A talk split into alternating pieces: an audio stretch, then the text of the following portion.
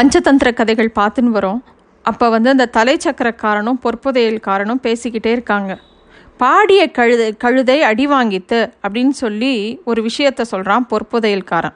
அது ஏன் அடி வாங்கிச்சு அப்படின்னு தலைச்சக்கரக்காரன் கேட்க அந்த கதையை சொல்ல ஆரம்பிக்கிறான் பொற்புதையல் வாங்கினவன். என்ன அது? இசைப்பாடி அடி வாங்கிய கழுதை அப்படிங்கிற அந்த கதையோட பெயர். ஒரு ஊரில் வெளியில் ஒரு கழுதையும் இன்னொரு நரியும் ரொம்ப நண்பர்களாக சந்தோஷமாக இருந்தாங்க. ரெண்டு பேரும் சேர்ந்து தான் சாப்பிடுவாங்க சேர்ந்து தான் தூங்குவாங்க. ராத்திரியான ஊருக்குள்ளே வந்து அங்கே கிடைக்கிற உணவெல்லாம் எடுத்து சாப்பிட்றது அவங்களுக்கு ஒரு வழக்கமாக இருந்தது. அப்போது வந்து அங்கே சுற்றி எல்லோரும் தூங்கிட்டு இருக்கும்போது இவங்க அமைதியாக போய் அதை பண்ணிட்டு வந்துடுவாங்க ஒரு நாள் ராத்திரி வழக்கம் போல் நல்லா சாப்பிட்ட அப்புறம் ஊருக்கு மத்தியில் உட்காந்துருந்தாங்க அந்த கழுதையும் அந்த நரியும். அப்போ கழுதை சொல்லித்து எனக்கு பொழுதே போகலை. நான் வேணா ஒரு பாட்டு பாடட்டுமா? அப்படின்னு நரிக்கிட்ட சொல்லித்து. அதுக்கு நரி நாம் இந்த ஊருக்கு வர்றதும் போகிறதும் யாருக்குமே தெரியாது. அது மட்டும் இல்லாமல் நீ இந்த ராத்திரி பாடின ஊரில் எல்லாருக்கும் தூக்கம் கலைஞ்சு போயிடும். அப்புறம் நம்மளை அடித்து விரட்டிடுவாங்க. அப்படின்னு சொல்லி எச்சரிக்கை பண்ணித்து. ஆனால் கழுதை வந்து நரியோட பேச்சை கேட்கவே இல்லை. அது தன்னோட பெரிய வாயை திறந்து பெருங்குரலில் கத்தி கத்தி பாடித்து.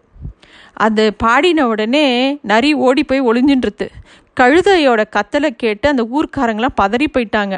இது எதுக்கு நம்மளோட ரா தூக்கத்தை இப்படி கெடுக்கிறதே? அப்படின்னு சொல்லிட்டு கழுதையை நல்லா அடித்து ஊரை விட்டு விரட்டிட்டாங்க. அப்போது நரி வந்து சொல்லிட்டு நான் அப்போவே சொன்னேன் கேட்டியா?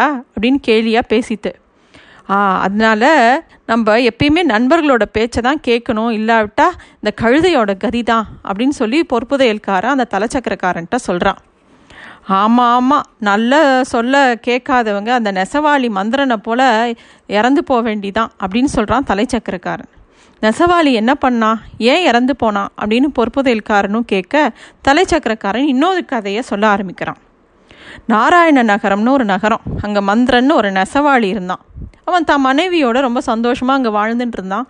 அவன் கைத்தறியில் பல விதமான துணிகள் எல்லாம் நெ நெஞ்சு அதை விற்றுன்னு வந்தான். அதுதான் அவனோட பழப்பாக இருந்தது.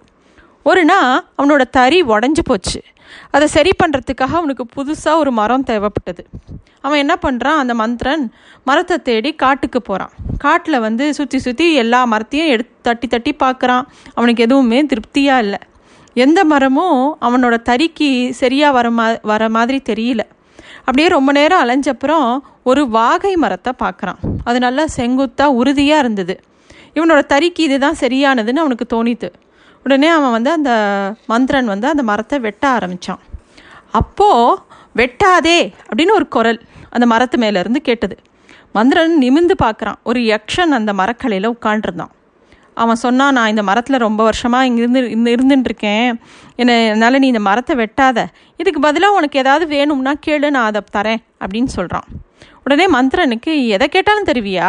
அப்படின்னு கேட்குறான் கண்டிப்பாக தரேன் அப்படின்னு சொல்லி யட்சன் சொன்னோடனே சரி நான் வந்து என் மனைவி கிட்ட போய் பேசிட்டு நாளைக்கு வரேன். நாளைக்கு வந்து கேட்குறேன் அப்படின்னு சொல்லிட்டு வீட்டுக்கு கிளம்பி போகிறான் வீட்டுக்கு போகிற வழியில் அவனோட நண்பன் ஒருத்தனை பார்க்குறான் அவன் நண்பன்கிட்ட வந்து இந்த மாதிரி நடந்தது. நாளைக்கு யட்சன்ட்ட என்ன வரோம் கேட்கணும்னு தெரியல. யோசிச்சுட்டே போகிறேன் வீட்டுக்கு. என் மனைவிட்ட தான் கேட்கணும்னு சொல்கிறான் ஆனால் அவன் நண்பன் சொல்கிறான் ஏன் உனக்கு குழப்பமாக இருக்கா? உன்னால் ஒரு முடிவு எடுக்க முடியலையானவனே இல்லையே எனக்கு குழப்பமாக இருக்கே அப்படின்னோடனே நீ வேணா ஒன்று பண்ணு இந்த ராஜ்யத்தையே கேளு அப்படின்னு கே சொல்கிறான் அவன் நண்பன். வீட்டுக்கு வரான் மந்திரன் அதையும் யோசனை பண்ணிட்டே காட்டில் நடந்தது வழியில் தான் நண்பனை பார்த்தது நண்பன் சொன்னது எல்லா விஷயத்தையும் மனைவி கிட்ட சொல்கிறான் மனைவி கொஞ்ச நேரம் யோசிக்கிறாள் அப்புறம் அவள் சொல்கிறாங்க பாரு ராஜ்யத்தெல்லாம் கேட்காத. அதெல்லாம் கேட்டால் நம்மளால் அதெல்லாம் ஆள முடியாது. நமக்கு கேடு தான் வரும். நீ என்ன பண்ணு? யட்சன்ட்ட போய் எனக்கு நிறையா செல்வத்தை கொடு நிறையா நிலத்தை கொடுன்னு கேளு. அதை வச்சு நம்ம பொழைச்சிக்கலாம் அப்படின்னு சொல்கிறா அவன் மனைவி. மறுநாள் மந்திரன் வந்து காட்டை நோக்கி நடந்து போகிறான் ஆனால் அவன் மனசு அப்படியே அலப்பாயிருது. இதை கேட்கலாமா? அதை கேட்கலாமா? தான் நண்பன் சொன்ன மாதிரி நான் ராஜ்யத்தை கேட்கலாமா? மனைவி சொன்ன மாதிரி செல்வத்தை கேட்கலாமா? என்ன கேட்கலாம்? அப்படின்னு குழம்பின்ண்டே இருக்கான். அப்புறம் திடீர்னு ஒரு முடிவுக்குறான் சே நம்ம எதுக்கு அவங்க பேச்செல்லாம் கேட்கணும் நம்மளே ஒரு முடிவெடுத்தா என்ன? பேசாமல் நம்மளே யக்ஷனா மாறிட்டா என்ன? யட்சனுக்கே எல்லாத்தையும் கொடுக்குற சக்தி இருந்தால் நம்மளே யட்சனா மாறிட்டா எல்லாமே நமக்கு சொந்தமாயிடுமே அப்படின்னு அவன் யோசிக்கிறான். நேராக வாக மரத்தடியில் போகிறான் யக்ஷனை பார்த்து கேட்குறான் யட்சனே நான் உன்ன மாதிரியே யட்சனா உருவாகணும் உருவாகணும் உரு மாறணும் நான் நினைக்கிறதெல்லாம் நடக்கணும். அந்த வரத்தை எனக்கு கொடு அப்படின்னு கேட்குறான் யக்ஷன் சரி நீ கேட்ட மாதிரியே உனக்கு இந்த வரத்தை தரேன் அப்படின்னு சொல்லி கொடுத்துட்டு மறைஞ்சு போயிடுறான். மந்திரனோட உருவமும் யக்ஷன மாதிரியே மாறி போச்சு மந்திரன் அந்த ராட்சச உருவத்தோடையே தன்னோட வீட்டை நோக்கி போகிறான் அவனை பார்த்து அந்த ஊர்க்காரங்களாம் ஐயையோ யாரோ அரக்க நம்ம ஊரை அழிக்க வந்துட்டான் அப்படின்னு சொல்லி அவனை வழி மறைச்சு அடி அடி அடித்து கொண்டுடுறாங்க அதனால் வீணான ஆசை விபரீதமாயிடும். எப்பயுமே நல்ல புத்திசாலிங்க தேவையில்லாத ஆசையெல்லாம் வச்சுக்க மாட்டாங்கன்னு சொல்கிறான் தலைச்சக்கரக்காரன்.